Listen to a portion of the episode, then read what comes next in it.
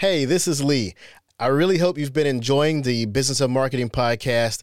It's from marketers and for marketers, and my intention is to bring you value, experiences, and insights that you can use.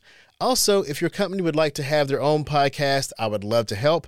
The team at Content Monsta specializes in B2B podcasts. So if we can help, contact me at contentmonsta.com. That's Content Monsta, M O N S T A.com. Enjoy the podcast.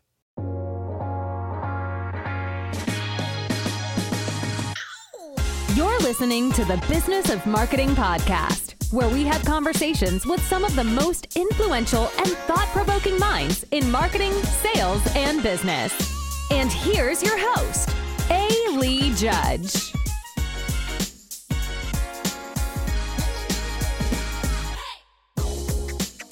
Welcome again to the Business of Marketing. I'm A. Lee Judge.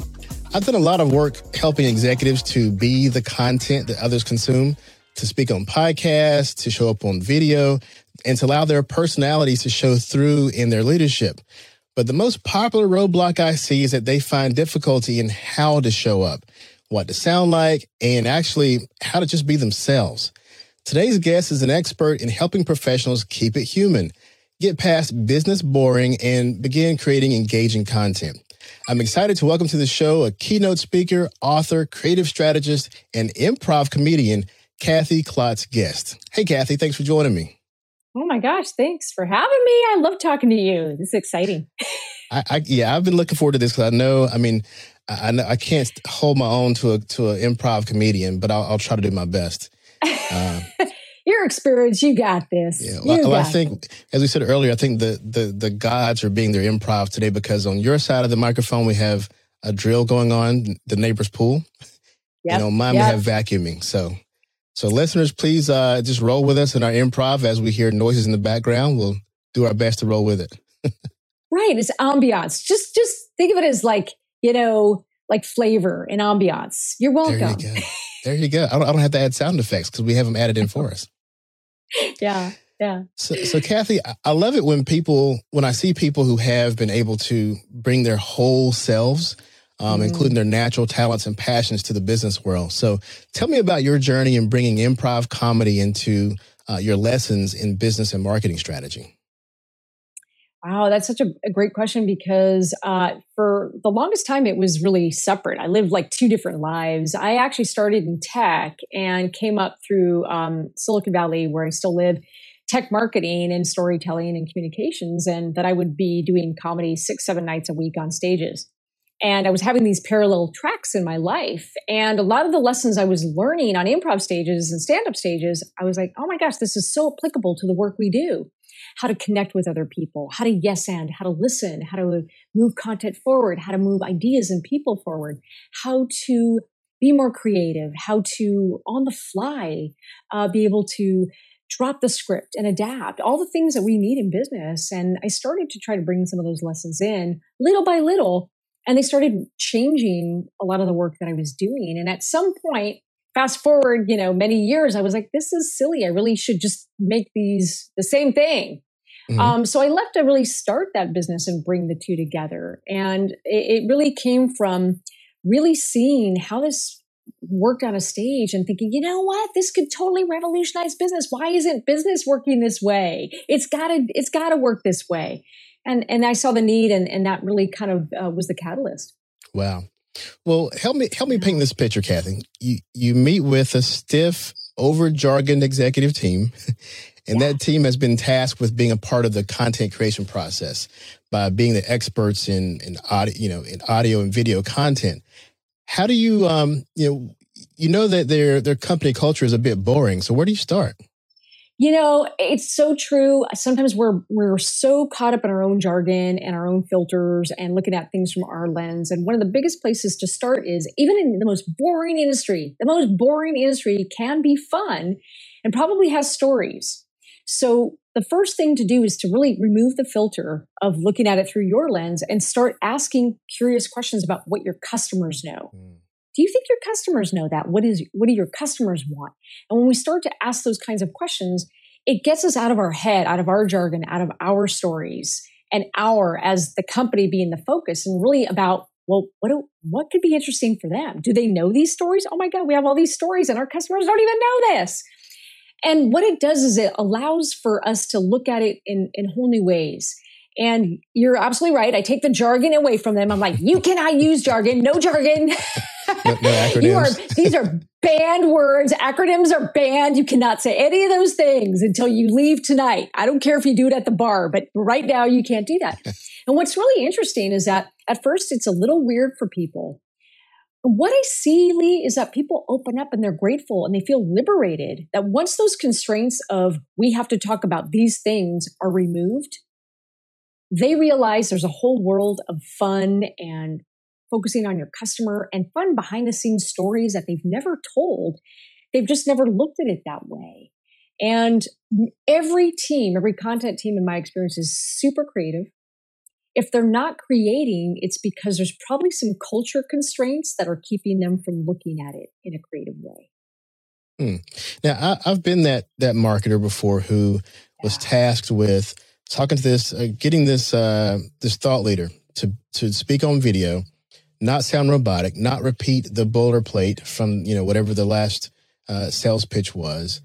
Um, do you find that there's often uh, they have pressure themselves and there or fear to break out of that shell and be more than just the boilerplate? Oh, it's absolutely that. That is the single greatest fear. It's like we're so constrained by, well, we have to th- do this because our our competition is doing this, or these are the words of the day, right? Just keyword stuff in there. Or mm. we're so constrained by our own thinking of what we think is important and our own story that we forget that the customer A doesn't care, B doesn't know, C again does not care five times, point seven through 10, your customer does not care. Um, and I think we're so used to um, thinking a certain way. And it is scary because once you actually take those away from people, at first it's a little bit of like resistance. But I would say that what people pretty quickly realize is that once you take those constraints away, you actually free them up to actually think differently in ways that they hadn't been encouraged to think before. So, what if you talked about your team? What if you talked about some stories from your customers? What if you told your customers' customers' stories, the way you help your customers take care of their customers. That could be interesting. What if you actually told the scenes behind how the products are made? Um, there's so many human interest stories and ways to think about creating content that are really, really human. And it's just a matter of, oh my gosh, we didn't think that way. And now we can. It's also, there's a lot of, you know, we're so connected to too much so. Like okay, our competitors are doing this, therefore we have to do that. Absolutely the opposite. Mm. It is not a competitive benchmark because if your customers are doing A, B, and C and talking about A, B, and C, the only way, the only way to stand out and be fresh and to have new ideas is to to do something they're not doing. So I think we just have to give up this whole, well, they're doing it, keeping up with the Joneses. It's like, well, right, but the Joneses are boring. They're boring. well, I've worked with some very, I'll just say very, very conservative organizations. And so taking what you just said about, you know, being more human, I think does being human mean, of course, injecting more of your personality into the story and into how you're communicating?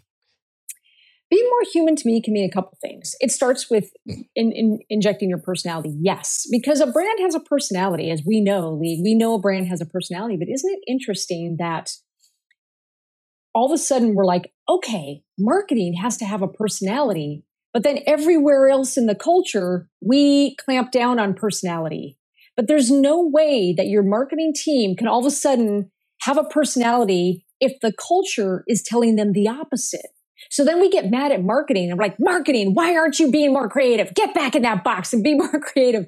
And yet, marketing cannot aspire to better than the culture that they're swimming in. So a lot of it is the content team culture. It's the larger, you know, company culture. So we have to actually bring more personality into it. We have to get rid of the jargon. And we also have to think creatively about what would be interesting for the audience to know. We just have to stop thinking with our filter. And one of the things that I think improv really is about is co creating with your audience. Why do we have to create all our own content? Where is it written that marketing must come up with all its content. There's nothing that says that. You could co-create with your best customers, your audience, you know, the people follow you on Twitter, ask for their story ideas. It's just a matter of reminding people that when you collaborate, which is what improv is, and you build with other people, you're going to get better content and better stories. Something you said a moment ago, I think it was accidental, but it, it caught my attention. You said to marketing, get back in that, get back in your box and create something. I thought that was a metaphor or a pun in there somewhere, which yeah. leads, leads to this question: Get yeah. back in your box because we do tend to put marketing in a box. We do. Um, we do. Even the thought leaders, they feel like they're in a box. Like I can. Mm-hmm. I can show some personality or I can get creative, mm-hmm. but only within this corporate box. Mm-hmm. So how does one say say you're a thought leader and you're asked to to be the face of a new product or the company, whatever, how does that thought leader get outside the box, maybe push the line a little bit without going too far? I think a lot of it is that we've not given people permission to experiment. So I think what we have to do is not just in marketing, but in the culture, we have to make some safe spaces for people to try, to experiment. Part of what I hear from marketing, I hear it all the time, and I hear it elsewhere in the company too. It's not just marketing. It's like, Kathy, we have these objectives and we're told to hit these objectives. And we really don't feel like we have a safe space to fail and experiment. And yet, Yet, one of our objectives is go out there and innovate. And people are like, what does that even mean? so we want innovation. We want creativity. We're not willing to give people a little bit of freedom to experiment to figure out what works. So part of what has to happen is thought leaders everywhere in the organization have to make it safe for people to try different things. Now, it doesn't mean they can go whole hog and put anything they want out there from the company Twitter account. It just means that let have the open discussions about what is possible, what can they go innovate on without permission, what can they go try. Um, give a little bit of lat- creative latitude. The biggest thing that is happening is that the companies that are very static struggle with this, and the companies that have humor and playfulness and all these other things as part of their DNA, you see that their marketing teams are, are more nimble. And there's absolutely a culture creativity connection. And where does this start from? Does it start from uh, upper management or, or legal in some cases? Mm-hmm. I mean, mm-hmm. where does where if you're in an organization and you oh, want to help open things up a little bit, you know, as from a marketer standpoint, you're going to fill the box. But if you yeah. want to push things and say, you know what, even if it's looking at your competitor, like, hey, our competitor has loosened up a bit. They have a few stars within the company who are getting the company positive attention. But you know, the organization you're in isn't there yet. Where do you go in the organization to perhaps start loosening up those strings some? I think it has to start everywhere. I think there's both sort of the top of culture, there's also your team.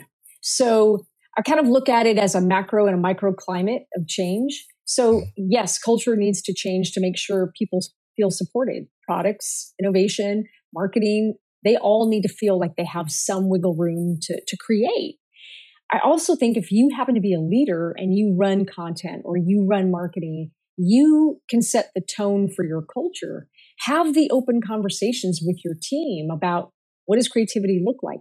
What kind of latitude do the people in your team have to experiment and create and you know, go do something fun and just see what that experiment ends up being.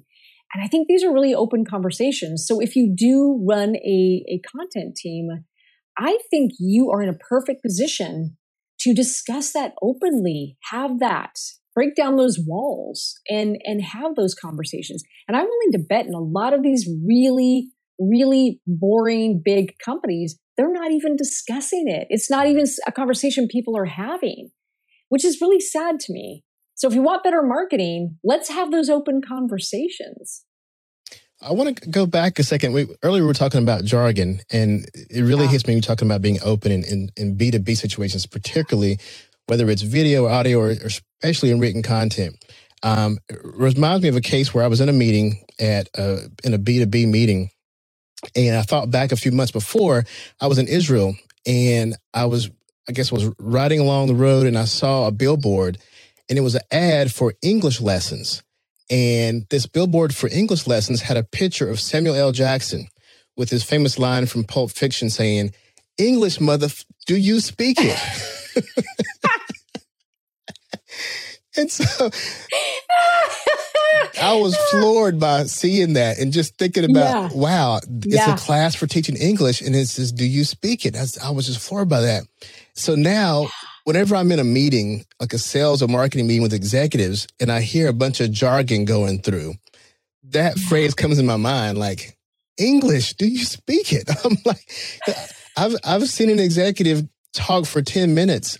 And at the time, the CEO was bold enough to say, you didn't say anything. Like, what did you just say? Can you yeah. you know, yeah. sometimes we even catch ourselves. So, you know, let's go back to that. I mean, yeah. how do you, I think you had a phrase, I don't remember the phrase you had on your website about, was a jargonista or a jargon something. It was a phrase you said yeah. that um kind of empowered like people who just talk too much jargon. How do you, it, yeah. how do you address that? Well, first of all, like Sam Jackson's the best because like as you were talking, I just I think the perfect metaphor for jargon is like when he's like, I don't want any mother effing snakes on a plane. no mother effing jargon in my room. Exactly. And I think somebody could say that and that would we would all laugh because it's so true. Like Sam Jackson is the the spirit guide of of like you know make keeping us on track and i you love know, that so I, much i gotta bring one more pulp fiction quote in there too because I, I hear him saying oh look at brad with the big brain okay brad and i'm like I think I heard both of those phrases when that particular person in the meeting was talking like that. I was like, oh, look at the big brain. Now communicate to us. Yeah. yes. Yes. Now say something that matters. Yeah. And like, okay, so we we have to invoke uh, Sam Jackson for all these meetings because he's he is perfect. He's perfect. Yeah. Um, and that's a funny way to break the ice and bring it back too. Um, the way that I think we have to really do it is just uh, I I like to set teams out with a we're not going to speak jargon, no jargon monoxide poisoning. I call it jar- getting jargonstipated. Don't get jargonstipated. Don't do that to your customers. Like so I make it a rule if I'm working with a team. We're not going to talk, talk jargon because nobody talks like that. In fact, if you talk like that in a bar, people would punch you. They would walk away. There's like nobody would talk to you. um, we don't talk like that. So what, let's not do it here. And what ends up happening is if you make it a rule and you laugh at it and you do it with humor, then then people don't feel shamed. They also are reminded to come back and say it again in a human way. So what are we really saying? And I think we need we all need to be the the people in that meeting, take turns rather than let one person bear the burden. But if we could all be Sam Jackson with all his brilliance and and question and challenge it and say, you know, what did you just say? Because that is some mother effing snakes on a plane. Snakes on a plane is jargon in your marketing. It's say the same synergy thing. one more time. I dare you. Say synergy one more time. say synergy one more time. Just one more time. Like seriously, and if we did that with humor, it would challenge us all to say it better and say it differently and hold ourselves accountable in a fun, lighthearted way. so yeah, challenge each other to and not in a mean way, but in a lighthearted mm-hmm. way, I think we can get past jargon. But if all we're doing is jargon, not only are we um, not saying anything of substance, but if we are using jargon, we are losing our customers. We are just losing them. And it's just, my God, marketing works way too hard to lose customers because of jargon. I mean, they're not working their buns off to like lose their customers that way. So yeah, be like be more like Sam Jackson because he's the best. That's a that's a book title. Market like Samuel Jackson. it is right. Yeah. Yeah. Well, speaking yeah. of book, now both you and I we we've been on the, some of the same speaking circuits, especially when it comes to content marketing.